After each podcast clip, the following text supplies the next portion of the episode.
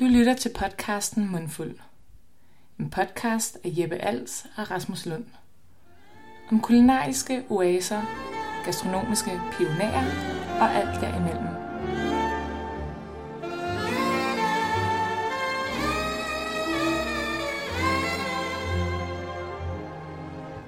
Velkommen til første episode af mange af vores podcast Mundfuld.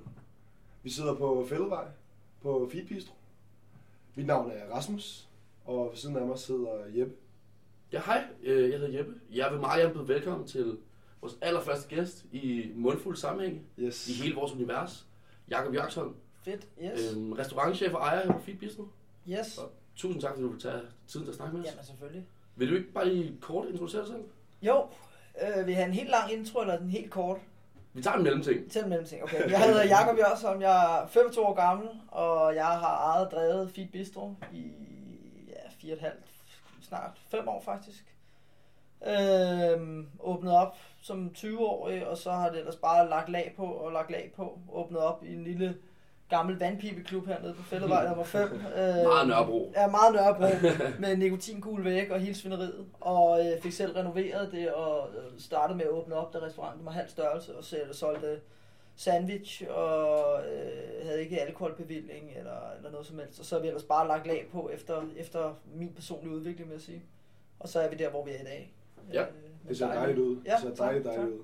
Jeg har virkelig skønt, fordi jeg kan huske, jeg har været her for mange, mange år siden. Måske første gang, jeg var her, har nok været i, hvad har det været, i 16? Der var Hvor- stadig en lille restaurant. Præcis, ja. hvor man gør et halvt størrelse, og øh, en tjener på, en med i køkkenet. Det kører Ja. ja. bare, ikke? Meget lille, øh, meget, meget øh, Præcis. lavt budget til anret, eller hvad hedder det, indretning. Ja, hvor mange gæster har I plads til nu? Øh, 62, 63. Okay, ja. Så øh, der kan godt blive, der, der kan blive kørt nogle mennesker igennem sådan en Ja, det kan der. Vi får gerne smidt sådan 300 ret over disken på en, øh, på en travl fredag. Og du sidder stadig selv i køkkenet? Fedt. Hver dag. Yes. Det er da perfekt. Ja.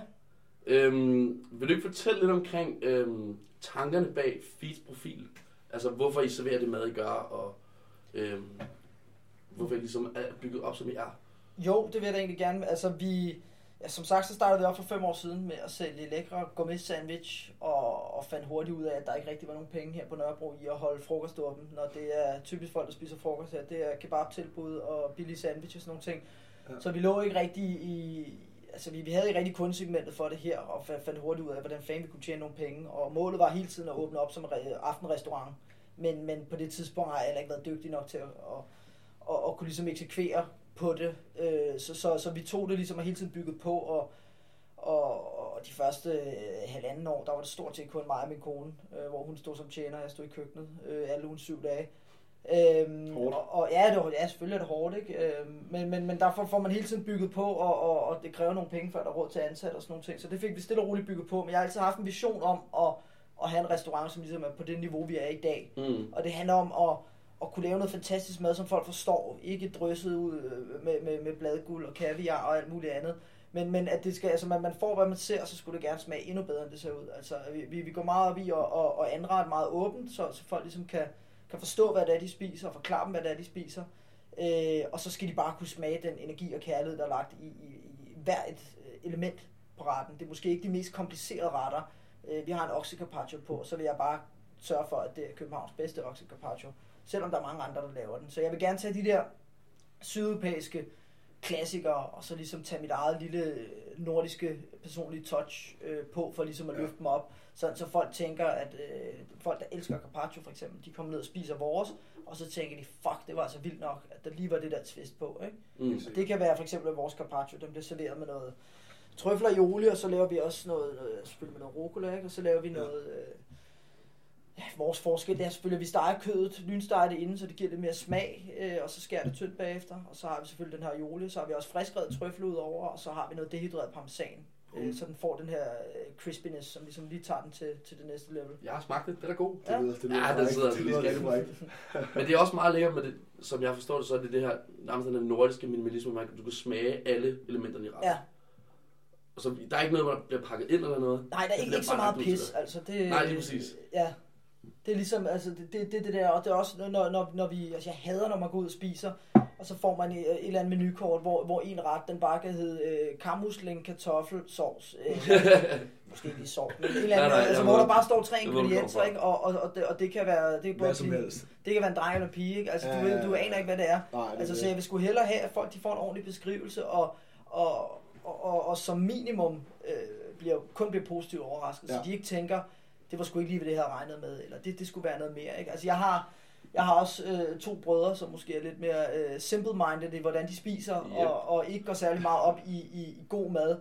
Og jeg vil gerne lave en restaurant, hvor folk som dem også kan komme ind og simpelthen få øh, et måltid for livet, øh, som stadig er til at betale, men også folk, som går på for eksempel Bistro Bohem, som vi snakkede om, inden vi startede i dag, Ja. øh, som også kan komme her og synes, de får et fantastisk måltid. Så jeg synes, det er vigtigt at, at få, altså, Og spænde bredt på den jamen, måde. at spænde bredt på den ja. Ja. måde, ikke? og at der skal ligesom skal, skal være plads til alle, ikke? Øh, og, og det ikke er for fissefornemt det hele. Helt sikkert, helt sikkert. For der kan godt være nogle tendenser til, at, som du sagde, at øh, en kort beskrivelse, det bliver meget kunstagtigt, og man får ikke rigtig lov til at vide, hvad for nogle penselstrøg, der er lavet Nej, med alt muligt mærkeligt bagved. Lige og især hvis man, som du siger, både hvis man har en, en, en simpel tilgang til det, så vil man gerne bare vide, hvad det er, man får. Ja. Men hvis du har øh, den mere sådan passionerede tilgang til det, og man er rigt, rent oprigtigt er interesseret i at, at, at spise god mad, så er det også nogle gange lidt frustrerende, at man bliver nødt til at hive ud af en tjener eller en anden, hvis man har spist et eller andet, hvor man tænker, det smager vildt godt det her, men jeg aner ikke, hvad det er for en kobling Mm. af ingredienser. Og Jamen, jeg, jeg synes mere, det er sådan et oplevelses øh, det der med, at der står tre ingredienser, og du ved ikke, hvad fanden det er, du får. Øh, og det er også fedt nok, men det er Ja. måske mere noget, folk de gør, når, når de tager... Altså, jeg var på Alchemist her for to måneder siden, og sådan ja. Ja. en fantastisk oplevelse. Og, og, og, og der aner du ikke rigtig, hvad du får, og der Nej, får du sådan en fin forklaring hver gang. Men, men, og der er det fedt nok, Ja. og, og, og der er det fint nok, men det er sådan noget, man måske gør en gang om måneden, når man skal ud. Øh, Altså, det er jo, det er jo, det er jo det er efterhånden ligesom og på samme niveau som at tage i teateret, eller tage ud og Mm. opleve et eller andet. 100%, 100%. Fordi at, at, at du gerne vil have noget, noget surprise i det. Mm. Og der kan jeg godt forstå, at du skriver de der tre ingredienser som, som navnet på en ret. Ja. Fordi at, at, at gæsten typisk er der for ikke bare at spise, men for at få en oplevelse. Ikke bare for at blive mæt.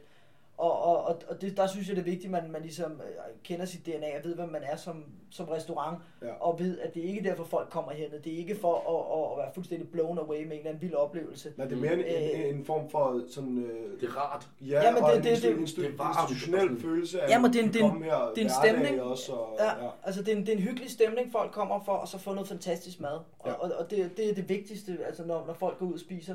At det, det er ikke, det, vi, vi er nok ikke et sted, hvor folk hiver de fine forretningsforbindelser ind, som de skal imponere alt muligt. Øh, der kommer der selvfølgelig nogen, men, men jeg vil hellere være et sted, hvor folk kan komme ned, øh, to vennepar eller familien, og simpelthen bare sidde nogle timer og have en fantastisk oplevelse, fordi der er en meget, meget afslappet stemning. Og der, Mm. der er ofte, når man går ud og spiser på de der fancy steder, at, at der næsten kan være sådan en halvakavet stemning, øh, øh, Ja. når, når tjeneren kommer, og uge, så skal man lade som om, man ved noget om det og det, Mm. og altså... Øhm, Det klassiske med, at man bliver spurgt, hvad for noget vin man skal have, eller et eller andet. ja, jamen, og altså, så- så lige, lige, man- lige præcis, ikke? Altså, bare på den, øh, og den der- øverste. lige præcis, og der tror jeg, at det, at det giver noget, at man kommer herned til et stort, dejligt, varmt smil, øh, Ja. en tjener, der simpelthen bare ser super glad ud. Hvor, hvor er det fedt, at I er her. Øh, vi Og man bliver taget i hånden. Man lige præcis, at lige præcis, øh, ikke? Og, og, og, og vores tjener er også gode til, altså, øh, øh, det har givet os rigtig meget. Jeg har en, en kanadisk kone, og også Ja. ja. selv har arbejdet et år i Australien og et år i Canada.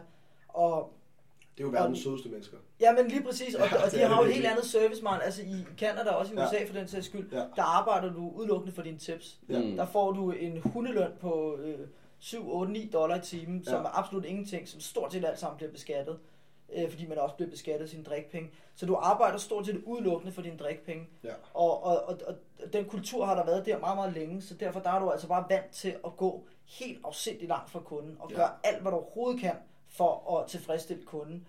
Og, og det mindset, det har vi ligesom fået indarbejdet til hele vores personale hernede, og det ligger så dybt i vores DNA, og og det, det er en af de ting, jeg tror, der gør, altså god mad, det kan du sgu få så mange steder, men jeg tror virkelig, det er det, der, ja, folk husker. det er det virkelig, og det er det, der kan gøre, at folk de, at de husker os dagen efter, og, og de sidder og snakker om vores restaurant dagen efter. Og det er også derfor, at, at, at det er ret nyt, at jeg begynder at lave meget markedsføring og sådan noget, men at, at det ligesom har været en organisk rejse over de sidste fem år, hvor det bare hele tiden er blevet mere og mere og mere travlt. Ja.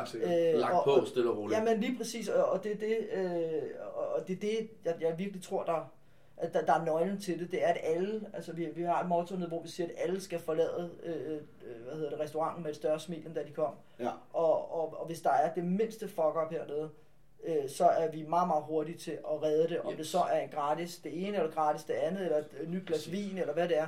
Men det er så vigtigt for os, at alle de bliver, bliver glade. Det har også resulteret i, at vi ligger højt på TripAdvisor og alle andre rating sites.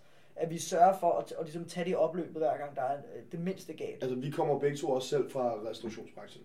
Øh, og har været tjener og bartender. Og Og ved, hvor vigtigt det er, at folk går fra glade. Mm. Altså sådan, det betyder både meget for en selv, især når man arbejder i branchen, men det betyder også meget for andre. Vi har snakket om, som du siger, både det med stemningen, men også det med, at du bliver, altså, du bliver taget i hånden fra du kommer ind, til du går ud igen. Mm-hmm. At det ikke bare er to små pitstops, som tjeneren gør ved dit bord, og så så er man ikke bare, man ikke bare Det tallerkentaxa. er netop det, som vi snakker om. Ja. Ja. Det er også det, der gør, at man føler, øh, vi snakker om, at det skulle være en, udover at være en restaurationspodcast, så man også gerne være en oase-podcast, fordi at, at komme ind et sted, og du træder ligesom ind fra øh, bossen ude på gaden, og så kommer du ind et sted, hvor der bare er nogen, der er 100% klar til at tage imod dig, der er dækket godt op, og det er en hyggelig stemning, og sådan, folk vinder virkelig meget. For det er ikke altid, man kan få den følelse på en restaurant. Nej, og sådan, altså sådan, det der med, at du kan mærke, at tjenerne er glade for, at du kommer. Mm-hmm. Ja. Og at de virkelig sådan, har sat sig op til, at de skal bare gøre alt for, at du får en god aften. Ja.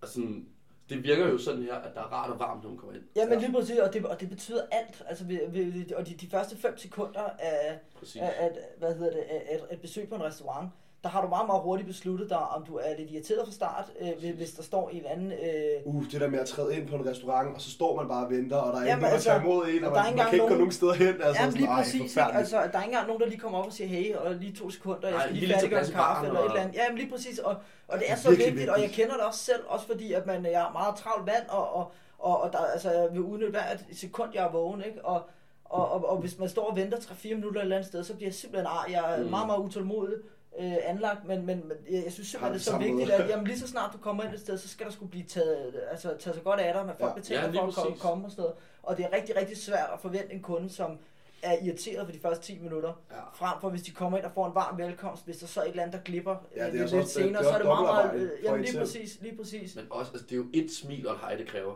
Ja. for at gæsten føler sig Lige præcis, sådan, lige det er præcis. det Det er så let, det Men kræver. jeg synes, det er lidt tilbage til det der, som jeg snakker om med, med, med min kone, som er fra Canada, og, og hele det Ja. her kanadiske, øh, amerikanske mindset, hvor man ligesom arbejder for sine drikpenge, og er meget, meget, meget mere service-minded, her, her hjemme i Danmark, hvor altså, der er også der åbner nye restauranter hele tiden, og kommer flere og flere restauranter, så, så, så der er Altså, der, er- det er meget, meget nemt at få et nyt job som tjener her i byen, Ja. og, og du får en fast løn ligegyldigt hvad, og det er ikke rigtig tradition i Danmark, at man, at man øh, giver særlig mange drikpenge. Det er desværre ikke et fag, der er lige så øh, passion, altså Der er ikke lige så meget stolthed i passionspræget det. og stolthedspræget i Nej, men lige præcis, lige præcis. Og jeg, og jeg synes fandme det ofte, hvor man kommer og, og, og, altså, og har en fornemmelse af, at du bare er på arbejde ja. øh, fuldstændig udelukkende for at få dine penge, og du Lige giver præcis. ikke en fuck for arbejdskulturen, du giver ikke en fuck for, for, for, for den her forretning, du For at hjælpe dine repræsenterer. kollegaer. og- Jamen lige præcis, Ja. lige præcis.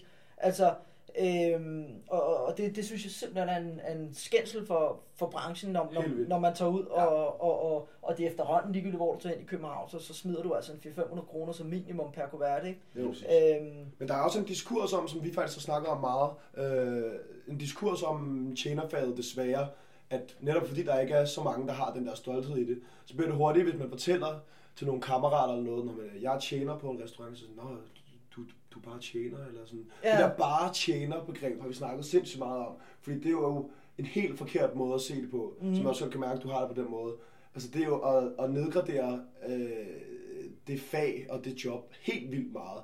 Fordi det er fandme, øh, især når man har været i branchen, og sådan, det er et hårdt job, men det er også et job, hvor Det hvis man gør det ordentligt, givende. så det, det er mega givende, og det er både for en selv og for ens gæst. Altså en god tjener på en restaurant kan jo redde øh, den værste tævede argentinske bøf, du får til altså sådan, Fuldstændig. Og Ja, fuldstændig. Ja, Og, og det, er det, der, det er det, der er så ærgerligt, fordi at det, det er meget, meget sjældent, man ser det. Ja. Altså typisk, når du tager ud og spiser, nu var jeg på madklubben, ikke øh, for at skulle så svine dem til, vel, men altså så Nej, kom, Hey, nu er vi i gang. kom ja, nu er jeg i gang. altså, så, så, så, så, kommer man ind, ikke, og så er der en eller anden konfirmand, der er en tjener, der ikke aner, hvad der er op og ned på noget som helst, Ja. ikke, og sikkert har det som et eller andet deltidsjob ved siden af gymnasiet, ikke, og måske Ja. lige er lidt tømmermænd for dagen inden, og det er fredag aften, og gerne vil hjem tidligt og sådan noget. At, det, at det er bare sjældent, at man føler den der stolthed, Mm. med mindre du, altså i hvert fald i, i, i det lag af restauranter, som vi ligger i, som måske er sådan lidt midter, midter overklasse, Ja. øh, at, du skal ud og, og, og betale 1000 kroner hver kuverten for at få en ordentlig service. Det- Det, det, det- kan fandme ikke være rigtigt. Altså. Nej, nej. Og det er også derfor, når, når man en sjældent gang så går ud og spiser i, i den klasse, vi er i, eller under øh, den klasse, vi er i, eller selv står så på et takeaway-sted og køber et eller andet, og så ser en eller anden gut, der står bag kassen med et super fedt smil og helt op at køre og bare virker stolt og glad for det, de laver. At det, det er fandme en fornøjelse. Altså det, bare, det er sjældent, bag, bare gå ned og handle, og så møde en, en kasseekspedient, Ja. der har et smil på læben og Nede hos Grønhandleren, er ja. lidt hurtig, de er fandme altid søde, ikke? Altså sådan, Jo, jo, Det gør, man, det gør en så glad, fordi Ja. ja. der er altid man for stor en del af i den del af servicefaget, som bare hader sit job. Kan, altså det stråler nærmest ud af øjnene Ja. på dem, ikke? Og det er Jamen, jeg synes, det er et problem i hele, altså hele servicefaget, ikke kun ja. i restaurationsbranchen, men i hele servicefaget, Ja. at der er bare ikke den der stolthed. Jeg Nej. tror bare, man har det for godt i Danmark. Altså lønningerne Ja. er for høje, og hvad fanden, så tager vi lidt dagpenge, hvis det ikke spiller. Ikke? Altså, Ja, ja, ja. at, at, Det er der, der, jeg synes, der er en lortearbejdsmentalitet i Danmark. Ja, det er sådan helt generelt. Ja, det er der. Ja. Og, og det, det er meget sådan, at, at mig først, og, og, og, og ikke, altså de steder, jeg har arbejdet udlandet, der stod alle sammen, selvom man havde en røv af en chef, som, som aldrig nogensinde sagde, øh, gav et kompliment eller noget som helst, så Mm. stod alle sammen og repræsenterede virksomheden og gjorde alt, hvad man overhovedet kunne for, for at, at yde det bedste for virksomheden. Ja. Fordi der var det ikke så nemt at få et job. Så der skulle du finde dig meget mere, og du skulle gå meget længere fra din arbejdsplads for at beholde dit job mm. øh, til en meget lavere løn, end man får herhjemme. Og, Og det kan her, være, det er hårdt at sige, men jeg tror, der er mange, der vil have godt af det. Og altså, ja, big time, altså. ja, det synes jeg sgu. Det er der, og så blive kastet ud, fordi at blive kastet ud i et, altså, kan man sige, job i servicebranchen, det er jo ikke et af de nemme jobs. Ej, det er mega, mega Øhm, hårdt. men hele det der med at lære at blive servicemand og tage ansvar for sine gæster, og ligesom lære om at bare køre, og det at køre en stilling er jo et kæmpe ansvar. Ja. Jamen helt vildt. Så sådan, Og jeg tror, Og det for tror mange, der ikke forstår. Ja, og det, og er det er mange også mennesker, tilbage der til... ikke tror, der ved, hvor meget, øh, hvor meget du får med videre fra det. Altså det kan godt være, at du ikke skal arbejde som tjener hele dit liv, som nogle af de her italienske fyre på 50, som bare hele livet har stået med hvide skjorter og serveret vin og sådan. De er jo mega stolte, men, men der er mange, der glemmer, at du får sindssygt, du, det giver virkelig meget. mm. Øh, og det der med at lære bare og... Ja, jeg synes, at alle burde tage et år i servicebranchen. Altså, Helt det lærer helt, Helt helt meget, men, og det er også lidt tilbage til det der med at bare være tjener, og folk måske godt kan... Altså, vi, vi ser jo også kunder hernede, som godt kan være nogle røvhuller. Altså, så, som, som, som sådan taler lidt ned. Ja, prøv lige, det er dig, der serverer maden for mig. Ikke? Øh, altså, og, og, og, og, så nogle er der, der er nogen, der har det ja, den mindset. har man fået. Ja, men lige præcis, og, og der er bare folk, der har det mindset, men, men, men hvis man prøver at have en tjenervagt, og lige skulle holde styr på, på 10 forskellige borde, desuden også lige holde styr på, hvad de andre laver, og hvor langt det bord er med den næste ret, og øh, hvilken vi skal have til hovedretten, og så står der lige øh, et bord, der er utilfreds, fordi deres bord ikke er blevet klar endnu, og altså, du skal have styr på 300 ting på samme tid, og det er sådan Ja. lidt samme, samme situation i køkkenet, der skal du måske ikke have lige så meget kundekontakt, men at du skal kunne multitaske på et fuldstændig exceptionelt øh, niveau. Altså, øh, meget godt e- eksempel, min, min far, han er, han er advokat, og, øh, og der var en dag hernede, hvor der var to sygemeldinger, og fuldstændig fuldt booket, og det hele brændte på. Så jeg må simpelthen, øh, øh, han var det sidste, jeg kunne trække på. Jeg Ring til tænkte, far. Jeg ringte til Har far. Sten været hen og kørt service? Han var simpelthen, ej ikke kørt service, men han var ude, han stod simpelthen i opvasken en hel fredag til kl. 2 om natten, Ja, og han var fuldstændig forbavset bagefter, fordi han, han forstod simpelthen ikke, ligesom så mange andre forstår, hvad det er, det, det kræver nej. at skulle, at skulle køre. Jeg stod alene med en køkkenassistent og kørte, øh, kørte til, stort set træretter service til omkring 100 kunder Ja. øh, i løbet af den aften, imens der var tårnhøj opvask hele tiden, og han havde ikke så meget som... Altså bare det at være opvasker, det er pissehammerende Mm, hårdt. Og det er også... det er og- det mest undervurderede job i Jamen lige præcis, og det synes altså. jeg i, i generelt i hele servicebranchen, at, at der er også det der med, at du er bare kok eller et eller andet. Ikke? Altså, ja, ja. at, at, at det bliver sådan lidt set ned på nogle gange, og det er et mega hårdt psykisk, fysisk job, det er dårlige arbejdstider, Ja. Og, og, og så skal du eddermame også have hjernen med dig. Altså det er ikke bare Ja. en eller anden no-brainer, det, det kan selvfølgelig godt være, hvis du står i et eller andet kæmpe køkken, hvor det eneste du skal, det er at stå og, og, og, og, og vende bøffer en hel dag. Ja, ja. Men, men du skal stadigvæk, altså der er så meget timing i det, for at sørge for, at alt kører fuldstændig smooth. Især et sted Øh, som her, hvor mange, hvor mange er I i køkkenet på, på fredag og lørdag? Øh, fire fredag, lørdag og tre Ja. i hverdagen. Og tre hverdag? Ja. Okay. Så er det heller ikke, altså sådan, så er der også okay gang i den derude, ikke? Så man mange, man, mange altså, på. man står på 16 kvadratmeter og skal, og skal lange 300 retter over disken på, Ja, på, på cirka 5 timer. Ikke? Altså, Ja, der er det er, på. der er edderbanken smæk på. Øh, det er der sgu. Og, og, og, og én ting kan fuck det hele op. Ikke? Altså har du bord på 8, og der er én ting, der lige får lidt for meget, ikke? så skal du starte forfra, så alle de andre næste 10 bruger, så er du fucked resten af Ja, service. Ikke? ja. Altså, altså, der er så mange ting, der ikke må gå galt, og, og, og, de, og det der gen, du skal øh, når, så som tjener på, og, og, og ligesom håndtere nogle rigtig svære situationer, fordi dem kommer man i, om man vil det eller ej 100%, ja. og, og skal kunne håndtere dem, sådan, så kunden stadigvæk øh, øh, går ud med en fed fornemmelse. Fordi det er mennesker, der fejler alle restauranter, selv på Michelin-niveau. Der er der nogle fuck-ups, og der fejler man. Ja, ja. Øh, og, og, og få rettet op på den, det er, det er altså, øh, altså magien. Det er en kunst. Som, det er ja, en det er virkelig kunst. Det er en kunst. Det er en kunst at skulle stå og, og snakke med en anden øh, person, som står og råber og skriger, og, og er utilfreds over et eller andet, og forvente dem til at være glade for deres besøg. Ja. Altså nu, nu har vi snakket lidt om sådan øh, diskurs omkring øh, om, lidt om faget, øh, og hvad for nogle tendenser sådan, øh, der er til omtalen, men vi, vi sådan, jeg tænker også, at vi egentlig gerne vil prøve at snakke med dig om, hvad for nogle tendenser du og vi alle sammen ser i restaurationsbranchen i København, for vi snakker om det her med, at øh, den sådan høje ende af restaurationen får ret meget opmærksomhed, og der er alle mulige øh, spøjse tendenser. Jeg føler, at øh, 2019 for eksempel, 19 for eksempel var øh, cevichens år, så skulle alle Burrataens år. og burrataens år. Sådan, hvad for nogle tendenser ser du rundt omkring? Er der noget, som du prøver sådan at inkorporere, eller er noget, du prøver at tage lidt afstand fra? Øh, altså sådan, sådan, sådan rent, rent madmæssigt, Ja. så ved jeg ikke, jeg, jeg prøver lidt at køre mit eget, og Ja. jeg, jeg henter meget lidt inspiration i Danmark, vil jeg tro. Altså, jeg, jeg følger rigtig meget med i udlandske kokke, Ja. øh, og, og, hvordan de gør det, og Er hvad det så der ligesom der. sydeuropæisk, eller hvad, hvad er det mest, du går til? Mm, ja, det er, det er nok, det er nok syd, sydeuropæisk, ikke? Men altså rigtig mange amerikanske kokke og britiske mm. kokke, øh, som jeg følger med i, og de har jo ikke en... Øh, jo, der er selvfølgelig mange fede amerikanske, øh, altså ligesom øh, kogekunstnere, men, men, men, Ja. Mm. men, men, men de tager jo primært også det sydeuropæiske, og ligesom smelter det bedste, de bedste ting sammen, og specielt ja. også i, i Storbritannien. Øhm, så, så, så jeg vil sige, at jeg, jeg holder mig lidt ude for, for, for hvad der ligesom trender helt vildt, og prøver, prøver ligesom at lave min egen trend. Altså nu kan du se for eksempel Beef Wellington, som er vores absolut bestseller. Den, Ja, den ser du stort set ikke nogen andre steder herhjemme, og den har vi ligesom måske fået lidt on the map herhjemme. Ja. Helt sikkert. Øhm, Så, og så bliver din signaturret. Ja, men lige præcis, sige. og det vil jeg hellere gøre, end at, end at prøve at lave et eller andet, øh, et eller andet nynordisk øh, Ja. shit, som alle de andre laver. Den er også farlig, fordi at de der tendenser, der er nogle gange, man, kan også, man ser restauranter, der popper op rundt omkring, Det er og det kan være, at det, er- det er en døgnflue Det er at holde døgnflue. den her tendens. Ja.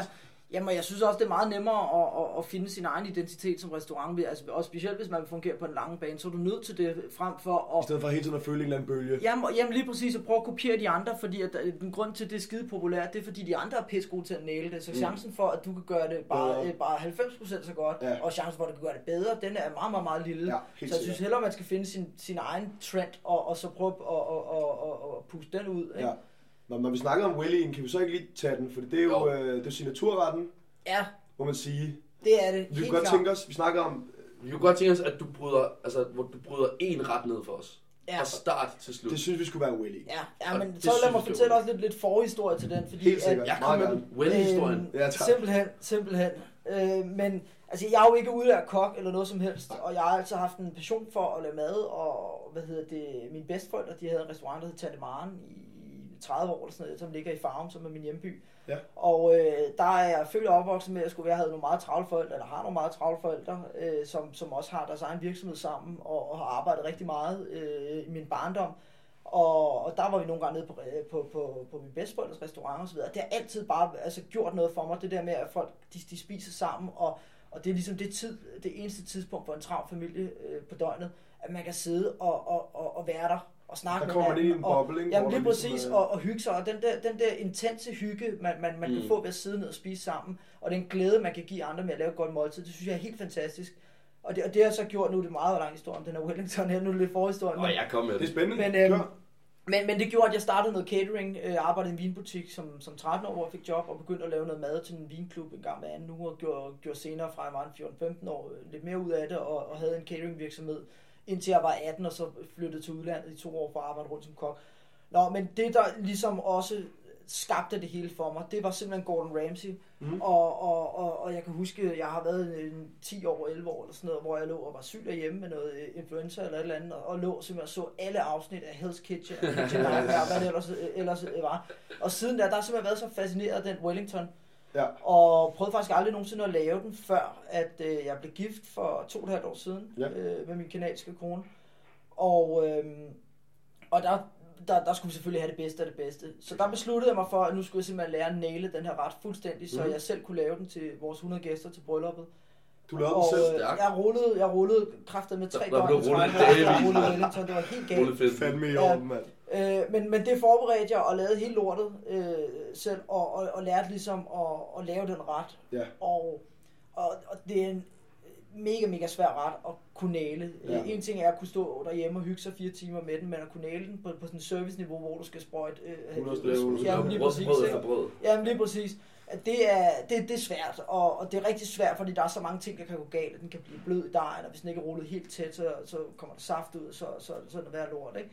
Øhm, Ja, det bare falder fra hinanden. Ja, øh, lige med det præcis, samme, ikke? når Og, det, og det er også det, jeg ser med, at, at Ja. jeg, jeg, har, har lavet nogle videoer med den og sådan noget. Det er også det, der er så mange, der skriver til mig, at, at, at den er eddermame svær at lave, og, Ja, ja, og de ja. skal også have nogle forsøg til den og sådan noget. Øhm, men, men jeg blev simpelthen ved, og, og jeg synes selv, at jeg nailede den ret godt til, til brylluppet der, og, og efter det, så tænker jeg, den må jeg simpelthen få, få, få inkorporeret på min menu øh, Ja. nede på restauranten.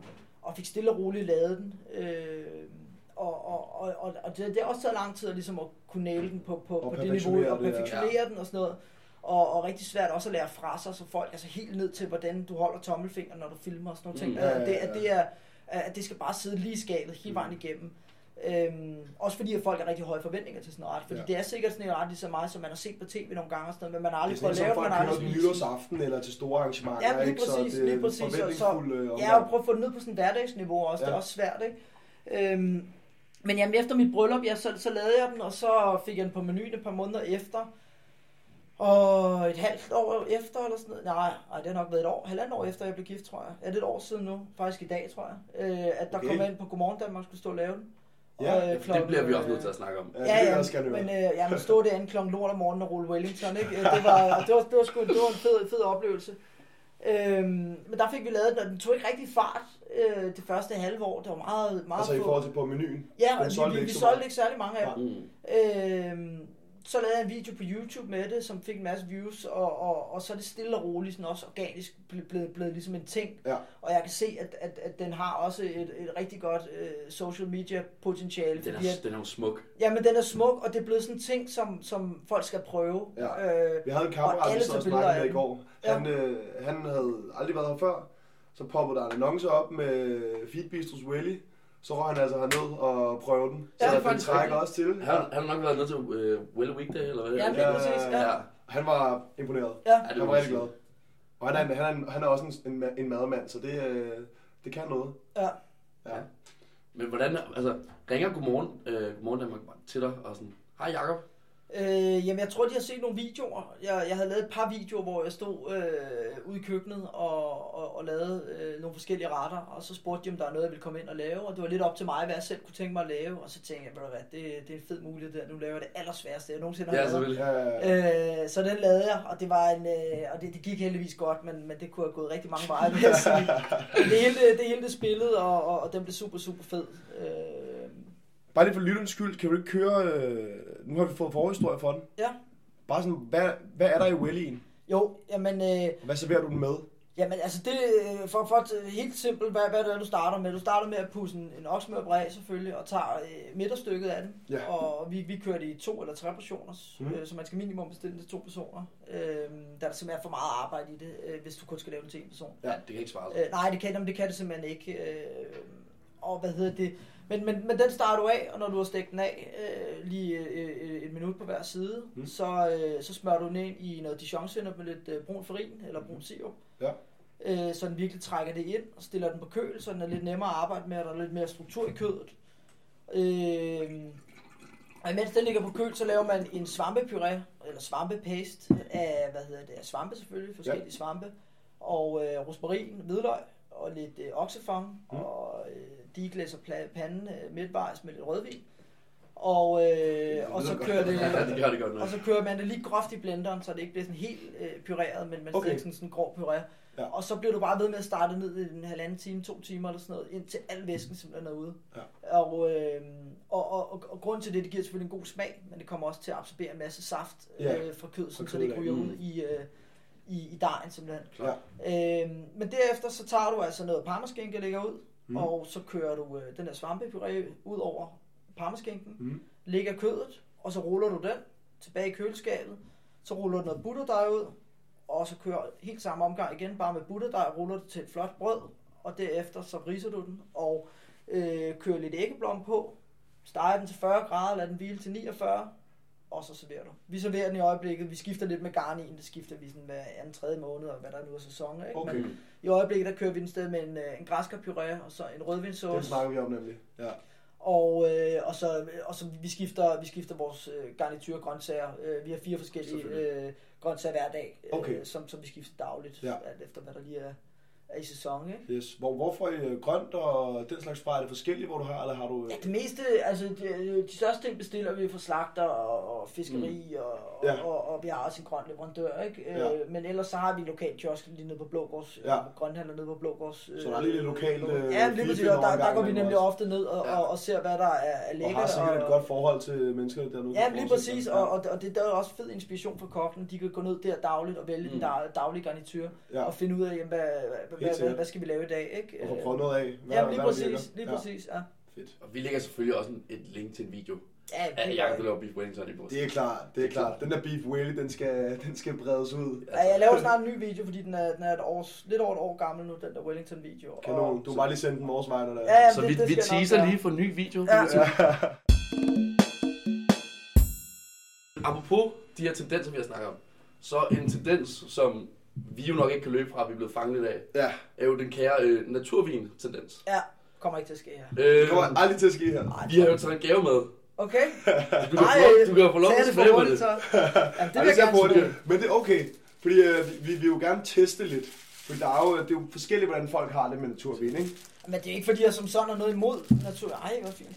Det er ikke så, fordi jeg som sådan er noget imod naturvin, men jeg, jeg synes bare, at, at du ofte betaler meget mere, også med økologisk vin og sådan nogle ting, du Ja. betaler meget mere for det, fordi det er naturvin. Men, 100%. men, men, men hvis du smager det op mod en, øh, øh, ved ikke, hvad den her koster, men lad os sige, den koster 100 kroner, og du, du smager den op mod en, en anden vin, som koster 100 kroner, mm. som er lavet øh, traditionelt og ikke, øh, ikke økologisk og ikke naturvin og alt det her, så synes jeg, jeg har aldrig i hvert fald smagt en naturvin, der kan måle sig øh, til prisen med... Øh, Vil du ikke pakke den der op? Jo. Fordi så kan jeg lige, kan jeg lige fortælle lidt om den imens. Ja. Så åbner jeg den, og så skal vi bare lige smage på den.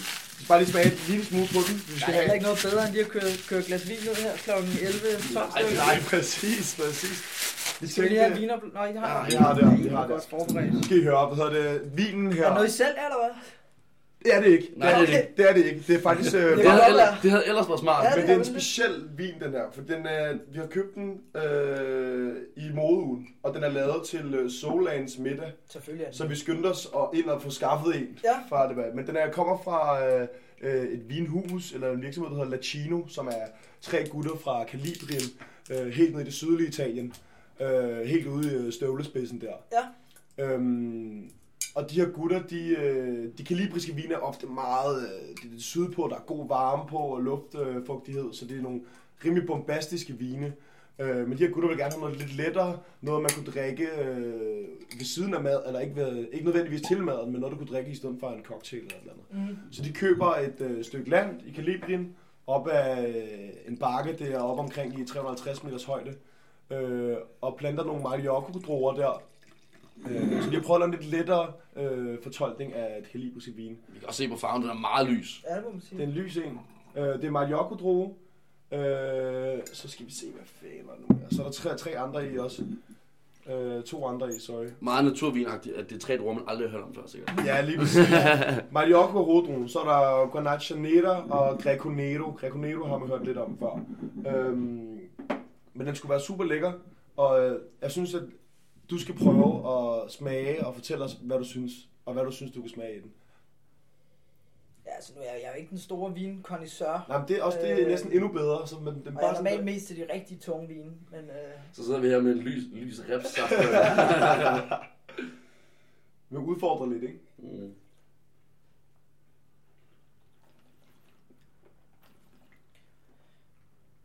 den smager, smager fint nok, men Ja. ja. øhm, jeg synes, den er noget tynd. Ja, den er ikke, Øh, det, det, den er ikke så tung nok til kraftig. dig. Nej.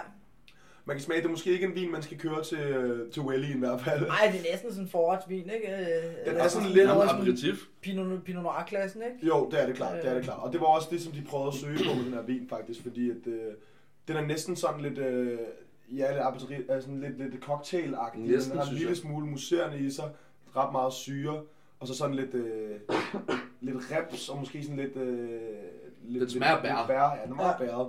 Men jeg synes, det er en dejlig bouquet faktisk, det, er, i Ja. forhold til den så let vin. Det er sjældent, at, at de har en, Ja. ja. en, en så kraftig duft. Kan I dufte, at den har sådan lidt... Øh, fordi den er jo op for den her bakke, så den har den, den her mineralitet, den er lidt jordet, Ja, helt lidt, enig. lidt saltet enig. Lidt det. salt, ja. Ja. Nå, men det var i hvert fald lige... øh, Det skulle lige være en del af det, og det prøver vi ligesom at indføre lidt i vores podcast. at Vi har taget noget altid med. tager en det. ting er med, man altid lige kan når man smage på. Præcis, det er skide hyggeligt. Den er over 12 trods alt. Det er den. Er den det? Det må man godt. Ja, ja. Nå, klokken, jeg tror, det Ja. var procenterne. Ah, den er også over 12. det var Den er det. 13, ja. Men altså, hey. I solen som lille aperitif, der kunne jeg altså godt drikke den. Hvad koster sådan en flaske? 150. Ja, 150. ja. Det havde jeg ikke givet for den, det er jeg at sige. Er det rigtigt? Ja, det havde jeg sagt mig ikke givet for den. Det har de nok heller ikke givet for den. Nej, det tror jeg heller ikke. Det tror jeg heller ikke. Det tror jeg heller ikke. Øh, Udover det, at, at det, det måske... Men det, er bare, det, det var en sjov flaske, synes vi. Ja, Og så er vi lidt uh, Silas Adler-fans, så vi synes, det var meget fedt Det er vi jo, at få altså, det kan uh, vi jo ikke løbe fra. med en markat, der var... det ved jeg Uh, ikke, hvem er. det er ham, designeren, der laver Soulland. Nå, okay. Ja, så... Uh, Meget cool fyr. Ret sej fyr. Ja, men også fedt nok med Kate. Nå, Det men nu vi er kommet lidt til udlandet, så synes jeg, at vi gerne vil høre lidt om Canada, Ja. faktisk. Ja. For du har været over julen, Jul og nytår, ja. julen nytår i Canada, Yes. øh, hos konens familie. Yes. Ja, og Kører lidt sneskutter. Ja. kørte sneskutter og dejlig mad, og vi så, at du, selvom det var på ferie, lige fik fyret en, øh, en god menu af til et selskab, en, en quebecsk dansk fusionsmenu. Ja, jeg kørte lige en lille syvretters derovre. Som man jo Øh, gør til- 25. december. Til, ja, lige præcis. Nej, men altså, øh, kone kommer fra Canada, og jeg har, øh, jeg, jeg mødte jo min kone i, i Australien, øh, for at tage helt tilbage dertil, hvor hun faktisk var, hun kommer fra den franske del af Canada, Ja. hvor de jo overhovedet ikke snakker engelsk, Nej. øh, i Quebec, øh, som er en ud af de 8-9 stater, der er, hvor der bor en 8-9 millioner ud af Ja, 30-32 millioner, eller sådan noget, tror jeg, der bor i Canada. Og, øh, og de er meget delt i Canada, med den engelske del, Mm. øh, som alle de andre stater, så den, øh, den, den franske franske del. del. Ja. Og den fransktalende del, det, den er sgu, det er sgu lidt som at træde ind, øh, 20 år tilbage i tiden, fordi at, Okay. at de, der er ret lave lønninger, det er relativt dyrt at bo, og, og de gør meget for, at hele den ældre generation, mm. de hader øh, den engelsktalende del. De vil gerne være deres eget land, Okay. øh, men, men, men Quebec som stat skylder regeringen så mange penge, så de kan ikke få lov til at løsrive sig. Okay. Og, øh, og de er rigtig, rigtig bange for, at alle de forlader Quebec og tager over den engelsktalende del, hvor der dels er billigere at bo, der er lavere skatter, og der er højere løn. Mm. Øh, så derfor der vil alle jo gerne flytte derover. Og, og måden, de ligesom holder på, holder på folk, det er næsten sådan rent DDR-agtigt, at der kun må blive, blive spillet et x antal øh, procent øh, engelsktalende musik i radioen. Okay. Øh, og sammen, helt- der, det sådan- sådan ja, men der, må, der må kun blive, ja, men det er, ej, det er ikke helt censureret, du, du kan sagtens finde alle tingene, men, men, men altså, der er stort set ingen, der kan snakke, snakke engelsk, og Nej. altså, min kone, hun havde engelsk øh, to timer om ugen i, øh, er ligesom fra, Frankrig fra, på fra landet. 7. klasse. Ja, men lige præcis, Ja. og, og, og, og måden, de kan holde på folk, det er jo selvfølgelig ved ikke at lære dem engelsk. Ja. Øh, Det er jo smart. Fordi så, så du ikke rigtig komme ud. Men det har min kone øh, så øh, besluttet sig for, øh, som jeg ved ikke, hvad har hun været 20 år eller sådan noget. Øh, For at lære engelsk. Uden et år eller meget. Nej, ikke at lære engelsk, men jo, det, det kan man godt sige. Men, Ja. Og tage til Canada med en veninde, og hendes veninde kunne godt snakke engelsk, men hun kunne ikke et ord engelsk. Aha. Og hun har været tjener nogle år og gået mm. på, øh, på tjenerskolen i Canada. Ja. Og, øh, og hun tog til Canada, øh, eller hvad hedder Australien, mm-hmm. og Mhm. ikke kunne et ord engelsk. Øh, Så hun startede faktisk øh, på det første. Ja, det var ret mega og mega hårdt for hende øh, de første mange måneder. Ja. Øh, og det var simpelthen måden, hun kunne lære det på. Men øh, hun kunne selvfølgelig ikke være tjener, fordi hun ikke kunne snakke med folk. Så hun startede som opvasker. Hun Ja. var faktisk min opvasker på mit første job. Okay. Jeg kunne ikke udstå hende, fordi hver jeg, hver jeg bad om en tallerken, så fik jeg en, en gryde. Ikke? Altså, Ja, ja, ja, ja. Det var helt galt. Ikke? Øh, men, men så lærte hun det stille og roligt, og så blev hun tjener der. Og, og, Kæmpe respekt for øh, folk, der bare hopper ind sådan der, uden Ja, men at lige præcis. Det er en fed attitude, ikke? For man må også tage nogle, øh, nogle, nogle slag, når man, øh, som du siger, kommer til at smide skeen i stedet for Ja, gaffen. for fanden, ikke? Og vi havde, vi havde en, en, en, lille hilseprop af en, en græsk chef på den første Uh, restaurant, vi arbejdede på. Og han havde også en gebrokken engelsk accent, ikke? Så Ja. at skulle prøve at forstå hans engelsk, det var allerede en, en udfordring, ikke? Det kunne jeg næsten ikke engang fatte. Nej, nej, nej. Altså, så, så det var, det var virkelig hårdt, øh, og så fik vi så et job, eller jeg fik et job på en anden restaurant, hvor hun så kom over og blev tjener derovre, efter vi havde været der en 3-4 måneder eller sådan noget. Men siden da, der blev vi kærester, og øh, jeg tog hjem øh, efter et år i Australien, lige en måned øh, til Danmark og arbejdede, så jeg havde råd til en billet tilbage til Canada. Mm. Og så tog jeg først over to måneder til Quebec, og der, derefter så flyttede jeg over på, øh, på vestkysten Ja. til Whistler, det største skisportsområde i, i, vi. øh, i Nordamerika. Ja. Og, øh, og arbejdede der et år, og der kom hun over sådan lidt on and off, og var der Var det også på en restaurant, du arbejdede derovre? Ja, det var det, er der, jeg rigtig lærte at lave med, at arbejde Okay. på, på en restaurant på et femstjernet hotel, og, og, og havde en rigtig, rigtig dygtig chefkok, som havde arbejdet på Michelin-restauranter, og som Mm. også fik lært mig, Fedt. hvor jeg før i Australien måske havde stået lidt, lidt i sådan noget lidt mere øh, café, øh, Ja, du er køkkenkører lige sådan et sted der på en øh, femstjernet hotel i Whistler. Ja, men det var nemlig også den her lidt sydeuropæiske stemning. Okay. Øh, det var, det hed Grill and Wine Whistler, den ligger der stadigvæk den dag i dag, og stadig også med samme køkkenchef. Ja. Øh, Og, og, og det var der, jeg virkelig, altså, hvor, hvor det var et, øh, det var en kæmpe underskudsrestaurant, men de skulle have en, en, en top-notch restaurant på det Ja. her fine hotel. Ja, Øh, så der var ikke altid lige travlt, men nogle gange var der rigtig, rigtig travlt, og der kørte vi alt fra, øh, fra, fra store selskaber og tæt konferencer og alt muligt til, til à la Ja. carte om aftenen. okay. Og der, og der lærte jeg det simpelthen en station ad gangen. Ja. Øh, og startede med at stå på room service, og så derefter komme op på den kolde del og varme del og garni Ja, og tak. Og. Og, og, lærte det altså helt fra bunden af, og, og lærte at være, være kok. Og der arbejdede Ja. jeg i 8-9 måneder, øh, indtil jeg så kom hjem til, til Danmark. Jeg, ville, jeg havde besluttet mig for, at jeg ikke ville komme hjem, før jeg havde en, en klokkeklar forretningsplan på at åbne Ja. et sted, og, mm. og fandt så der sted, mens jeg var i Canada, og tog først billet hjem, da vi kunne skrive under. Og det er tilbage i Øhm, 2015. 15, ja. Ja. ja Du okay. kom simpelthen i mesterlærer. Jamen, simpelthen, simpelthen, ja. Og før i Australien, der havde jeg som sagt arbejdet på, på caféer og startede med at lave morgenmad, ja. og, og, og, så øh, endte med at arbejde på sådan et steak burger house, øh, Ja. som også er en god, altså jeg tror det er rigtig sundt også at prøve at arbejde sådan et sted, hvor der måske ikke var verdens højeste standarder, men der skulle bankes, Der på. der skulle bankes 200 tallerkener ud øh, på, på måske på, på en time mellem 12 og Det er 13, bare når en der var frokost rush. Ja. Ja. det er en fabrik, ikke? Og, og, og nå, det, var, det var så, hvad det, her, det var. Øh, Jeg har så ikke haft tid til at tage tilbage til Canada siden, øh, desværre, øh, fordi jeg har arbejdet hernede Ja. øh, hvert år. Men de sidste to vintre, der har vi, vi har åbent alle ugen syv dage, og der har vi kørt på fra øh, start i januar, og så holder jeg stort set ikke en fridag indtil øh, øh, hvad hedder det, 23. december, Mhm. hvor vi så trækker stikket og lige tager 10 dages ferie, og så kører vi op igen herhjemme. Ikke? Velfortjent, må man sige. Men, øh, men der var jeg 10-11 dage afsted her i, i vinteren til, Ja. ja. til Canada, og vi var oppe, hun bor, altså hvis man har Montreal, som er det sydligste i Quebec, Ja. som ligger øh, 10-12 timer øh, nord for øh, New York Ja. City i Ja. bil. Øh, så kører du yderligere 5 timer op nord, hvor du så har Quebec City, som Mm. ligesom er hovedstaden i Quebec, hvor der bor en million mennesker eller sådan noget. Og så bor hun så i en lille by 5 timer nord fra Quebec City. Så god tur. helt, helt Okay, op nord ja, ja. i en by, der hedder Begamo, hvor der bor 20.000 mennesker, og der ligger ikke en, øh, der ligger stort set intet nord for det, og der ligger ingen by på mere end 1000 indbyggere øh, mellem Quebec City og, og Begamo ja. her. Og, øh, og der er hun jo født og opvokset, og hele hendes familie, de bor der, og, og, og der er, det er simpelthen så indlukket. Et- et- Altså, der, der er de jobs, byen har brug for, Ja, og og det, det, det er er utroligt svært at komme ud derfra. Og, og, Sådan altså- selvforsynende, men også øh, sådan afgrænset fra øh, Jamen, det er omverdenen jo på en fuldstændig måde, afgrænset for omverdenen, ikke? Så det var lidt, lidt som at træde ind i en eller anden by fra 90'erne, og, Ja. og, og super charmerende og fedt på, på sin måde. Ja. Øh, Ja, jeg vil nok ikke kunne bo der, men, men, men, men, men, men det var meget, meget, meget, meget charmerende at være der. Og, øh, og ja, Marie-Soleils familie, Marie-Soleil som hun hedder, øh, hendes familie var også øh, 15 mand høj over, da vi blev gift og Ja. kom til Danmark. Og det var... Og der er må- måske to eller tre øh, af dem, som kan snakke engelsk. Ja. Øh, lige 15, og hendes, hendes bedsteforældre på nogen af 60. Det var første gang, de nogensinde har været at flyve. Hvordan er du selv på fransk? Øh, tælle til 10 og bestille en øl, det er det. Super. Hvad, hvad skal man mere bruge? Ja, ja, Løb jeg selv på ja, ja lige præcis. Øhm, men nej, men der var vi, der var vi op, og det var øh, normalt, der øh, året før, der har vi været i Thailand med min familie, og, og, og der går der nogle gange lidt meget øh, bajer og fest på stranden og sådan noget i den, så kommer, så du, ja, lige præcis, så kommer du næsten hjem med tømmermænd, ikke? Og det, og Ja. det havde bare, jeg havde kørt mig så hårdt ned i, specielt i november december, Ja, klart, ja. hvor, hvor jeg havde fyret en kok i starten af november, og ikke havde fundet en siden, øh, så, og, og stadigvæk ikke i dag. En mand nede i november december, den er altså benhård. Ja, lige præcis, ikke? Og nu, nu kører jeg på, på øh, ja, tre og en halv måned eller sådan noget, hvor jeg har været hernede øh, som minimum fra 16 til 22 samtlige dage Ja. øh, og kører service hver evig eneste dag for at sørge for, at alt holder standarden indtil Ja. jeg... Benhårdt. Jamen det er det jo, indtil jeg har fået kørt den rette mand, øh, mand ind, så, så det var i, i november december, der har det været plus 100 timer om ugen og sådan noget, så Ja. der var jeg virkelig, virkelig udkørt, så, jeg, så det, det passer mig rigtig godt, at vi skulle ned til noget natur, eller op til noget natur hedder det vel, Ja. øh, og bare virkelig Sluk, sluk telefonen. Ja, og- lige præcis, men der var simpelthen ikke forbindelse i de største del af stedet, så det var, det var så, så, så fint.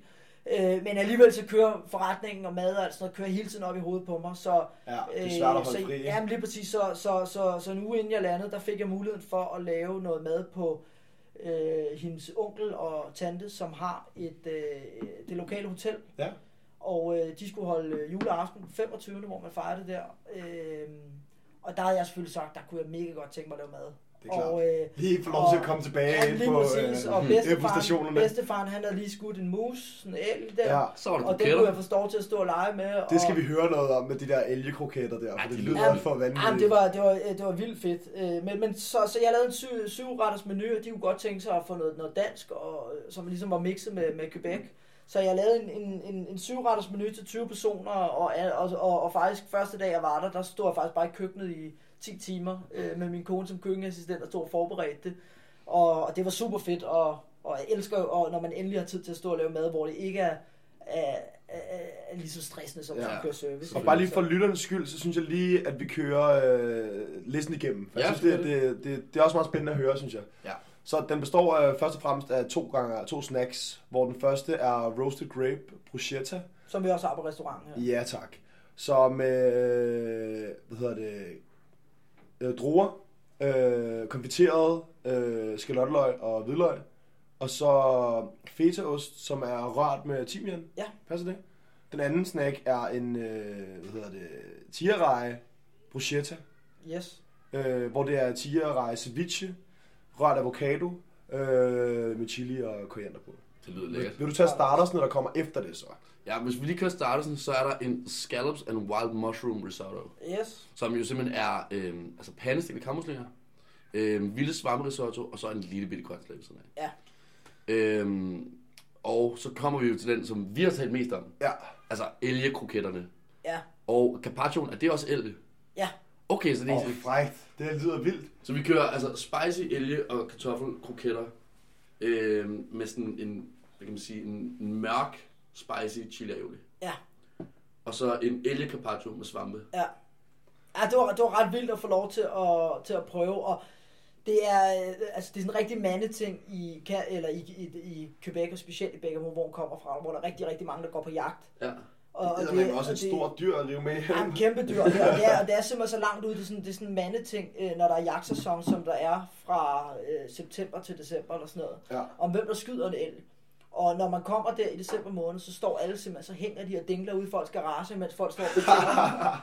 og hvad hedder meget det? Det lyder, ja, det lyder meget old Og, school. og så, så, så, så, så redneck-agtigt, som det overhovedet Ja, ja, ja. ja. så kører alle folk i pickups der selvfølgelig, fordi Selvfølgelig. at vejret er til det, og der, er- altså, der er, om, om, om vinteren, der er der øh, minus 20 til minus 50 grader deroppe.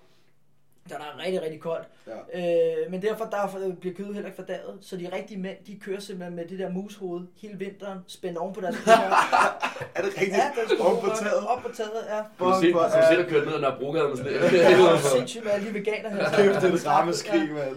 Men, øh, men, men så, så jeg vidste godt, at den skulle jeg eddermame at lave ordentligt. Ja. Og, og vi nailede det fuldstændig, og alle sagde simpelthen, at det var det vildeste, de nogensinde har smagt. Men jeg, jeg tog, øh, tog rump, øh, det var sådan lidt nakkered-agtigt. Ja. øh, Ja. Men jeg tog Fedt, rumpen, man. Øh, Elsker nakket. da jeg tog rumpen, og den, øh, den tilberedte jeg på lav varme i noget rødvin i 5 timer eller sådan noget. Og så, så det blev sådan helt pult, øh, så, så jeg trak det fra hinanden, og så vippede det sammen med noget, øh, noget fed kartoffelmos, så det er purløg. Ja. Og så øh, dobbeltpanerede det noget barbecue og panko, og så friterede Så det. frit. Ja. Ja. Og, øh, og så tog jeg mørbraden og lige hurtigt stegt af Mm. øh, og gav lidt glaze, og så øh, frøs jeg ned, og så skar jeg det tyndt som en, ja. en carpaccio. Og så serverede med lidt, øh, lidt stegte svampe. jeg, Hvordan, hvordan jeg vil du øh, med el, hvordan vil du sammenligne det med noget andet? Altså sådan øh, smagsmæssigt? Fordi jeg, er det ligesom Åh. at spise vildt, at spise... Øh, Det er over i vildt genren, helt klart, helt Ja. klart. Altså det er, det er lidt, lidt altså som vildt, men det er, det er sådan lidt metallet smag i det, meget, meget Okay. mørkt kød. Ja. Helt absurd mørt. Øh, Okay, så det er, det er ret mørkt. I hvert fald det, de udskæringer, altså selvfølgelig var Ja, ja, det ikke mør, hvis du bare hvis, hvis du lynstegte det, men, men, men Nej. mørbrand, altså, den, den var, det var sådan helt, så det var ved at falde fra hinanden. Altså, der, Ja. var, der var ingen struktur i det eller noget. Nej, Altså, det, okay. du, du kunne skære det med bare sådan en smørkniv. Men er, det altså. magert? Er det fedt? Øh, meget mært. Okay. Meget mært, ja. Nå, lækkert. Men, øh, men det var, ja, det var sgu vildt nok. Nå, men så var der jo også nogle øh, hovedretter. Altså, det er et rimelig hissig menu.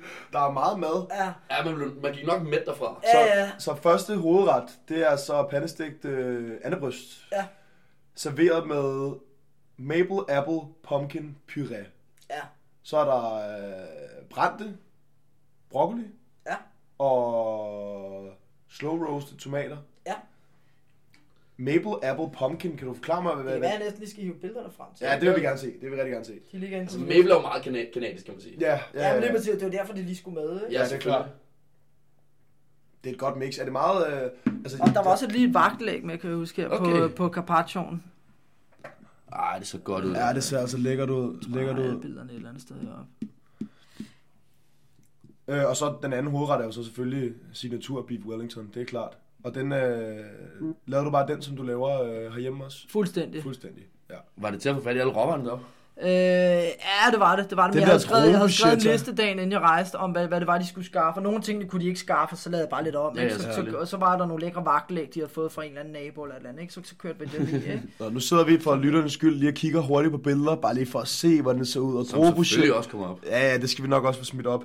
Øh, drogebudgettaen der, den ser vild ud. Altså, det er en vild farve til en til at køre, ikke? Men Ja. den kan man jo bare drible ned, drible ned på fældevej på. Det kan du. Ja, lige præcis. Den behøver ser vild den ud.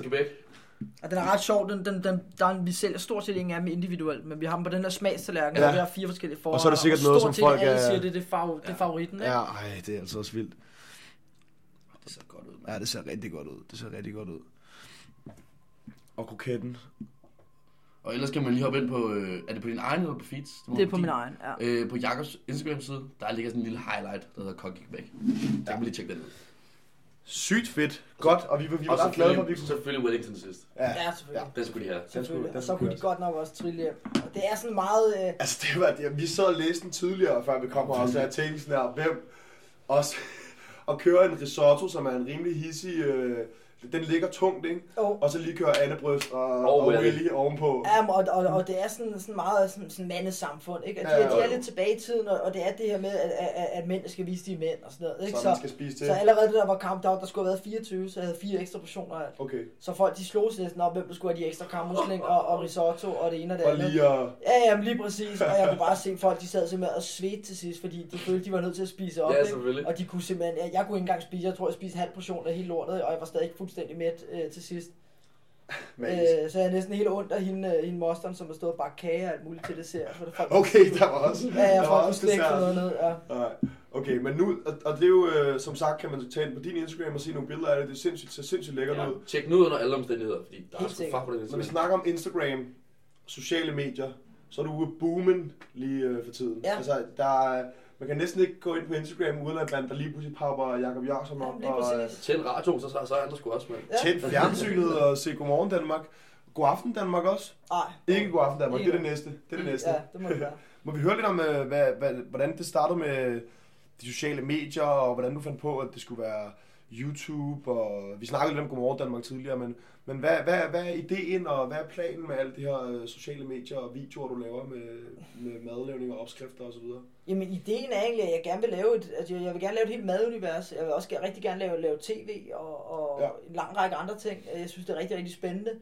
Men, men jeg har, med, med, med hensyn til sociale medier, der, der fandt jeg ud af for, for ja, hvad havde det været, lidt over et halvt år siden, at, at det er simpelthen bare en frem, og jeg er simpelthen ja. nødt til at finde ud af, hvordan er det, jeg kan næle det her. Ja. Og det første, jeg gjorde, det var simpelthen, og jeg, jeg havde postet en masse billeder, og der var ikke rigtig noget, der virkelig tog fart, ud over de mennesker, som jeg kendte, som, Ja. som, som ligesom fulgte med i, at jeg havde de der 700-800 følgere eller sådan noget på Instagram, og, Ja. og folk fulgte, fulgte med og, og, og var aktive og kommenterede og alt det der, men, men jeg kunne ikke rigtig komme ud over det, jeg kunne ikke rigtig få de mennesker, jeg ikke kendte til at synes, at man var interessant. Så, øh, så, så det jeg faktisk gjorde, det var, at jeg lavede en, øh, et udkast til en besked på engelsk, og skrev til 30 forskellige Instagram-profiler, kokke, Ah, med plus 300-400.000 Og så- følgere. er det der, hvor man mister Meat Curator? Ja, lige præcis. Han var så den eneste, der gad at svare mig. Ja, øh, og han skrev til mig, at øh, jeg synes, jeg var fed, og, og det var, jeg sendte ham nogle billeder af, hvad det var, jeg lavede. Jeg lavede en videohilsen til ham og sådan noget. Ja. Og, øh, og så hjalp han mig simpelthen, og, og, og Så, skrev... så han delte dine ting, eller skrev Øh, Nej, men, nej, men ikke til at starte med. Til at starte med, så, så, så snakkede jeg, jeg snakket med ham i to timer eller sådan noget på WhatsApp først. Ja. Og, og han gav mig så meget læring om, hvordan det var, man, man, man skulle gøre de her ting. Og, det, og he, hele det her med, som jeg tror noget af det, jeg har lært allermest af, at før i tiden, der lavede jeg måske et post om ugen, og, og gik rundt om mig selv 10 gange om, og redigerede lidt, og hvordan skulle det være og sådan noget. Men det er ikke det, folk vil have. Folk vil have det helt rå. Folk vil have, de, Ja. ja. de føler, de og står de vil ved siden af dig det i kommer ud på samlebånd. Altså, det Jamen, følger lige det præcis, hele tiden. lige Det skal præcis. Ja. Jamen, det, det skal fodres, og man kan godt, der er helt sikkert også mange mennesker, der synes, det er røvirriterende, men så kan de jo bare unfollow mig. Ja, præcis. øh, men, Fuck men, det. men, men, det der med, at man ligger i toppen af feedet hele tiden og sådan noget, Ja, ja, det er ja. rigtig svært, og man bruger rigtig, rigtig, det, det er rigtig tidskrævende. Ja. Øhm, når man har med Meat Curator, han sagde også det med, at man skal poste meget mere, og man skal, man, man, man, altså, jeg lærte en masse af, hvordan man skulle tage billederne, hvordan man skulle, skulle, skulle holde øh, telefonen og, og, og sådan nogle ting. Ja. Og det endte faktisk med, at, at han tog, øh, tog til Danmark bare på ferie, men mm. så kom han ned i restauranten i, i, og var her hver dag i 3-4 dage Ja.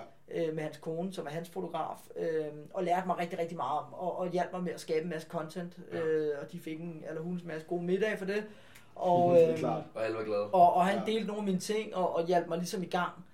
Øhm, men der, der havde jeg så også det problem, at, at der skrev jeg alt på engelsk og så videre, og Ja. kom rigtig meget ud til verden, men det gav mig jo aldrig nogensinde nogen kunder i Bixen Mm. hernede, og det Nej, gjorde nej, aldrig det nogensinde, jeg kunne få det, det, det personlige brand, som jeg prøver i gang med at opbygge nu, fordi jeg ikke fik fat i, i danskerne, jeg fik ikke fat i de lokale. Nej. Øh, så det hjalp mig måske i gang, og så siden da, så har jeg måske taget det lidt i egen hånd, og, og, og så er det jo bare at, at bruge rigtig meget tid på det, og lave rigtig meget content, og så se, hvad der virker. Jeg bruger rigtig meget tid på at sidde og track alle mine ting, og se, hvad folk gemmer, hvad folk liker, hvad folk Mm. videresender, øh, Ja. hvad, hvor mange views det får. Altså, så jeg har ligesom efterhånden fået skræddersyet det til helt ned til det mindste med, hvilken tid på døgnet, der er bedst at slå op, og hvilken Ja, type content, man skal slå op, hvornår. Ja. Og, og, og, hvilke hashtags. Jeg bruger rigtig meget tid på at finde de rette hashtags til mine ting og sådan noget.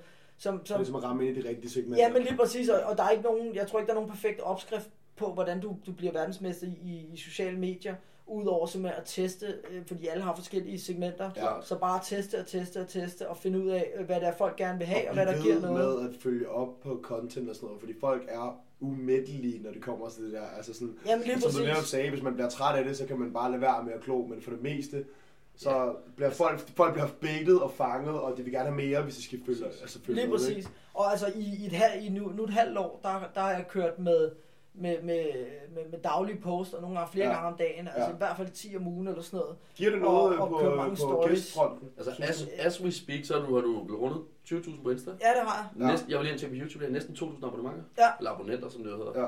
Øh, men kan du mærke det hernede også? Det kan jeg helt klart, det kan jeg helt klart, men, men jeg vil bare lige færdiggøre det der med, med at, at når, når, når man går i gang med det, ja. at de første 4-5 måneder, Ja. der gav det ingenting.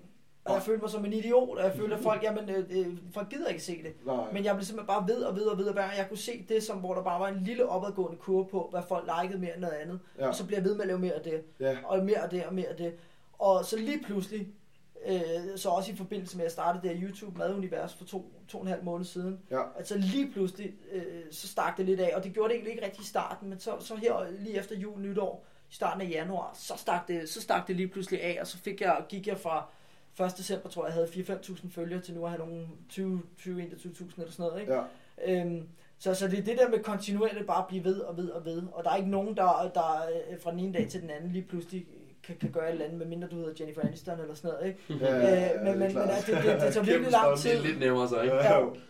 Men det tager virkelig, virkelig lang tid at, ja. at, at bygge det op og finde ud af, hvad din niche ligesom er. Og, og jeg tror, det er vigtigt, det der med ikke bare at skyde spredt med, og så, lave, så laver jeg lidt mad, og så snakker jeg lidt om iværksætteri, og så snakker jeg øh, lidt om, hvilke stole vi har nede og sådan noget. Men, men altså, og, og, og, kontinuerligt finde, finde ud af, hvad det er, dine følger, de følger dig for. Ja. Og, og, og så give dem det, de vil have. Ikke? Ja, ja. Øh, og, og, og dit andet spørgsmål med, om det gav noget hernede, det kunne jeg ikke rigtig mærke i starten, men det kan jeg så nu. Altså Ja. nu er der rigtig mange, der spider og spiser ned, så skal man lige ud og tage billede med dem. Og jeg gør også rigtig stort nummer ud af hele tiden at vise mig ude på restauranten, og Selvfølgelig. følge og servere maden. Det og kan også noget. Det er også lidt trøffel ud over, og altså hele tiden at være der, og, og, og det kan nemlig noget, fordi så føler folk at ligesom, at, at de skal have den der hjemlige følelse. Jeg vil gerne give dem den der følelse af, at de nærmest er hjemme hos mig at spise. Ja. De kommer ind i Og- dit univers. Jamen lige præcis, at de kommer ind i mit univers, og, og folk kan så kæde det sammen med alt det, jeg laver online, øh, når, når de så er hernede. Så, Præcis. så det giver helt klart meget mere. Det er ærgerligt, hvis kæden, den, altså, som du siger selv, hvis kæden var knækket. Altså, hvis du, hvis du føler, at du har set dine videoer både hjemmefra og fra køkkenet og hernede på restauranten, og så man kommer ned, og så tror jeg, vi godt alle sammen kan være enige om, så kan man godt blive lidt skuffet, hvis man kommer afsted hen og så sådan, så var han der sgu ikke engang. Nej, Altså, lige sådan- præcis, lige præcis. Det kommer ja, og også til at det, give det er nogle selvfølgelig udfordringer i hårdt, at man fremtiden. skal være der også, og sådan på den Ja. måde, men, men, Men- det, det gør fandme noget. Man med selv, du, ved, du er jo sådan Feeds personlige brand. Ja. At Du er jo Feed. Jamen, og det var egentlig også det, jeg be- besluttede mig for. Jeg Ja. besluttede mig for, at, at jeg, jeg synes ikke, der er nogen restauranter i mit segment, som er bygget op omkring person. Mit, Nej. mit øh, helt store idol, Gordon Ramsay, han har været fantastisk til det. Og han har også formået at have øh, 20-25 restauranter, uden han selv er der. Og man føler stadig, at jeg selv spist på to af dem, og man føler stadig, at, at hans identitet er der. Så det bliver måske en udfordring for mig, når jeg har planer om at skulle åbne flere steder. Men, men, men, men ja, altså det, det, det, det er vigtigt, synes jeg, at, at, at prøve at bygge det op omkring mig, fordi at jeg vil gerne vise, altså når folk spiser noget, så er det mig on a plate, ikke? Ja, og ja. det, er det, det er det, jeg gerne vil brande. Jeg, I stedet nogen brander sig for, at de er økologiske, eller det er et pastasted, eller Ja. de er verdensmester i vinen, eller hvad det er. Og jeg vil gerne bygge et personligt brand op om, om, omkring mig, også Ja, fordi det jeg nu kan Jacob se... Ja, men lige præcis, og jeg kan se, at det giver at, at det nu giver meget. Nu har jeg 20.000 mennesker, jeg kan lave en swipe-up story, og så kan Ja. jeg få booket 10 bruger sådan her, ikke? Ja. Og, og, og det- giver, det giver selvfølgelig noget. Øhm, men jeg vil også gerne bygge brandet til meget mere end bare at, at have restauranter, men også at lave, lave kogebøger, og lave tv-produktioner og, Ja. og, og øh, hvad hedder det, og, og ja, jeg har en masse andre ting i, i, i planerne og, og, og mål og drømme og så videre, som jeg gerne vil bygge det ud til. Så, så jeg fandt ligesom ud af, at nu skulle jeg bygge et, et brand op omkring min identitet, og det Ja. er så det, jeg øh, lige er startet op på. Ja. Og godt kørende, synes jeg. Ja. Der altså, må jeg vil sige, det, det er ikke, altså for lang tid siden, så jeg kendte ikke så meget til stedet overhovedet, hvis Jeppe gjorde. Jeg har snakket med kammerater og øh, studievenner og sådan noget, og hørt og sådan omkring, og fortalt lidt, at vi skulle herned, og, og de, der er ret mange, altså størstedelen nikker og siger, ja, ja det, ham har jeg set øh, i Godmorgen Danmark, eller ham har jeg set På på, min Insta, øh, Ja, men lige og præcis, det, er og ham, det er også det er ham meget... med Beef Wellington, og sådan, ja, sådan, det, det er jo fedt, altså det er jo sygt nice, at det alligevel, altså det tager lidt fart, og det breder sig ret hurtigt til folk, ikke? Jo, og noget, noget, som, noget, som også slog mig ret meget, det var min, min, min tidligere partner, som var partner hernede i 8 måneder eller sådan noget, i en Ja. ja. der hedder Mads Fagerholt, øh, som er, er serieværksætter. Han sagde også til mig, at, at, at, at øh, ved du, Jacob, du skal være eksperten på det her område. Øh, Når, når, altså, du kan ikke, øh, hvis der er en eller anden madskandale, eller, øh, eller nogen, der vil spørge om, hvordan man tilbereder et eller andet i tv-program, så kan du ikke invitere en restaurant ind, du kan invitere en person ind. Ja. Ja. Og, og, og, og, og, det, øh, og det, det, det synes jeg sagde ret meget om det her med, at, Helt at, at, at folk kan rigtig godt lide at, at pinde det op på en person, Ja. Ja. frem for at pinde Klart. det op på en type råvare, eller en, en, øh, at det er vegansk eller økologisk eller et eller andet. Det kan selvfølgelig også noget i det, Ja. ja. i det brede billede, men, men, men, men det bliver meget mere personligt, øh, sikkert. selvfølgelig, når man har en person, og, og ligesom kan pinde det op på. Klart. Jamen altså, jeg tror faktisk, at vi er ved at have rundet øh, diverse emner, vi skulle snakke om. Er Vi skal lige, vi skal lige høre om, hvad der skal ske. Ja, Hvad, hvad byder fremtiden på Det er rigtigt. for Jakob Jakobsen? Jamen altså, uh, der, er, jamen, der er simpelthen så mange special ting. i sig selv.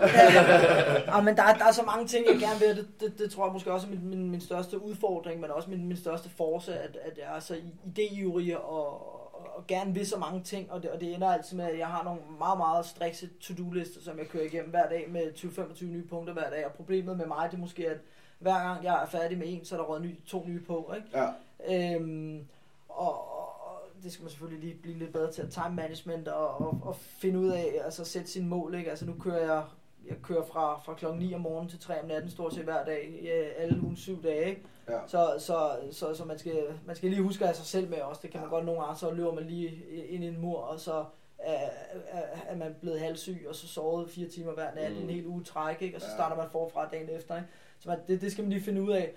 Øh, og det er i hvert fald en af mine personlige mål, at, at jeg skal, skal, skal leve, prøve at se, om jeg kan leve lidt bedre. Ja. Øh, men, men, men, men sådan ren øh, øh, restaurationskarrieremål, øh, så vil jeg selvfølgelig gerne åbne restaurant nummer to, men, men har ligesom fundet ud af, at, at, at det er rigtig personaletungt. Nu har vi 12 ansat hernede, og, Ja. ja. og, og, og man skal selv være her hver dag, og være, være over folk hele tiden, og være på hele tiden. Så, så målet var førhen, at jeg skulle åbne restaurant 2 hurtigst muligt. ja. Men nu vil jeg hellere have det hernede, så folk nærmest står i kø, og så kan vi snakke om det der. Det er også fedt. Så i, Ja. ja. jamen lige præcis, så, så i mellemtiden, så, så i indværende år, der har jeg, ligesom, der har jeg nogle, nogle, nogle, nogle forskellige delmål om, hvad, hvad jeg skal nå af, af af views og følgere og alle sådan nogle ting øh, på de sociale medier. Øh, og så har jeg et mål om, at jeg gerne vil, vil i gang med at starte et crew op med at, at få lavet min egen tv-produktion, Ja. og, og skal, skal begynde at lave rigtig tv, og, Fedt. og forhåbentlig få solgt det. Det glæder vi os til. Ja, det glæder jeg mig til. Øhm, hvor jeg har Kasper med, som laver alle mine videoer, ja. og jeg har fået, fået en tilrettelægger med, og, og nogle forskellige ting. Så, så det kommer vi til at lave en hel del mere med. Så kommer vi her om, om to og en halv måned, tre måneder til at launche et, øh, her i slutningen af foråret, til at launche et takeaway-koncept. Ja. Øh, Herfra? Herfra, ja. Ja. Øh, fordi at jeg, jeg, i stedet for igen med at åbne restaurant nummer to, så vil jeg hellere maksimere øh, den husleje, vi alligevel betaler hernede Ja, for Det er ud. klart. Og, øh, og jeg synes, der mangler lidt, altså nu er der chefmate, som buller frem i øjeblikket, ja. og hvor, hvor du ligesom får kokken hjem til dig og laver maden. Og så er der selvfølgelig vold og alt det andet, men jeg synes Mm. lidt, der mangler et, et, et, et middagssegment til, øh, til, til når folk de skal have gæster på besøg, og de ikke Mm. har tid til at stå og lave mad, øh, Ja. og de gerne vil have et super lækkert måltid. Ja. Det kan du ikke rigtig få, synes jeg, som, som, som takeaway. Så der kommer vi til at lave et, øh, et koncept, øh, også lidt pindet op på den her Wellington. Jeg ved ikke, om det kommer til at hedde Ja. Take a Welly, måske. Okay. Men, men hvor, hvor folk kan simpelthen kan, så, så laver jeg øh, alt benarbejdet og ruller den og hele lortet. Øh, og så kan du vælge måske en 2-3 forretter, 2-3 Mm. desserter, du kan vælge din egen garnityr til hovedretten. Og, øh, og så får du det i en super lækker indpakning, og så skal du bare scanne en QR-kode og se, hvordan jeg lige færdiggør den. Du kan også sågar også købe et, øh, et stegetermometer med, hvis du vil det. Ja. Øh, men så du simpelthen får en færdig pakket brød af en Wellington, Ja. og så når du kommer hjem, så kan du enten se en video, hvordan jeg laver den, øh, færdiggør den, eller du kan selv bare gøre det. Og det er egentlig bare, får du en lille bær med æggeblom, kør den på, risten, knald den i ovnen, og så er der serveret. Genialt. Og det kan du enten, hvis du har en date på besøg, eller har nogle gæster, eller et fødselsdag derhjemme, eller et eller andet, men gerne vil have det hjemlige omgivelser, og stadig få vores, vores dejlige mad øh, hjem til. Ja. Øh, så det kommer vi til at launche. Fedt. Øhm, og så vil jeg også gerne øh, udgive en kobo i år. Okay. Okay. Øh, så det er ligesom... Øh, Bum. Hvilken retning kører vi med den kobo? ja, den kommer til at være øh, øh, altså, øh, kædet sammen med mange af de opskrifter, der er lavet på YouTube. Ja, klar. Øh, Fedt. Men som kommer til at være sådan lidt greasy mandemad øh, med, med lidt finesse. Ja. Øh, Så er man også helt graderet. Så kan man både... Øh, 2020-manden. få, ja, det er Ja. det virkelig. Det det er en præcis. 20 Det er et godt år, ikke? Så, Ja. Kanon, mand. så, så, så nu er jeg stille og roligt i gang med at, at få, altså, få kørt alt ind og, og, og køre det hele meget mere professionelt og få ansat nogle mere professionelle mennesker hernede til at og kan tage noget af det ansvar. Nu er, der, nu, er det, nu er det snart fem år, hvor jeg har stået hernede hver dag, og, og, og, og nu skal vi snart til at have en forretning, som kan køre Ja. Mm. lidt mere, øh, være lidt mere selvkørende, fordi at, Selvkørende, at ja. før det sker, så kan jeg ikke rigtig komme videre med nogle andre projekter. Nej, nej, det Øh, er jeg vil selvfølgelig stadig være, være, være over alle hernede og være en del af alting, men, men, men, men der skal jeg også kunne være, øh, altså jeg har også et mål om at kunne, kunne tage, Træk sig en lille smule tilbage. Og ja, men at kunne holde tre dages ferie i år for eksempel. Og der er bare Altså- ikke 40 timer på et døgn. Nej, lige præcis, det, det, det, det, det er den største udfordring, det er sgu, at der ikke er, er er mere, mere end de 24 timer, ikke? Altså, øhm, Der er masser af planer i hvert fald. ja, lige præcis. Der er masser, vel masser af god energi. Ja, Vi skal vel også have et nyt kort hernede? Eller, ja der kommer et nyt, nyt menukort her, om jeg tror inden for øhm, 3-4 uger eller sådan noget. Spændende. Du glæder dig til det? Ja, kanon. Kanon. Yes. Men, øhm, Jeg tror, vi, øh, vi runder af. ja, tak fordi du gad Ja. snakke med os. Ja. Kæmpe fornøjelse. Det har været sindssygt hyggeligt. Ja, det Vi har har, været, vi har lært meget, vi har lært meget. synes jeg. Ja, lige på og hårdt, synes Og jeg. kommet Ja. Øh, jeg håber, at det har været øh, godt for dig også. Det har og været hyggeligt, og det har jo været vores første episode. Så øh, jeg er spændt på at komme hjem og høre det. Det er jeg også. Jeg synes, at vi har rundet alle de ting, vi øh, havde håbet på, med mere. Ja. Fedt. Så øh, pænt tak, og tak fordi, at øh, I lyttede med. Og held og lykke. Og held og lykke i Tak. fremtiden. Tak. Tak. Vi glæder os til at se et nyt kort og komme ned og smage en welly inden længe. Helt sikkert. Ja, tak. Fornøjelse. Altid. Tak for i Fornøjelse. dag.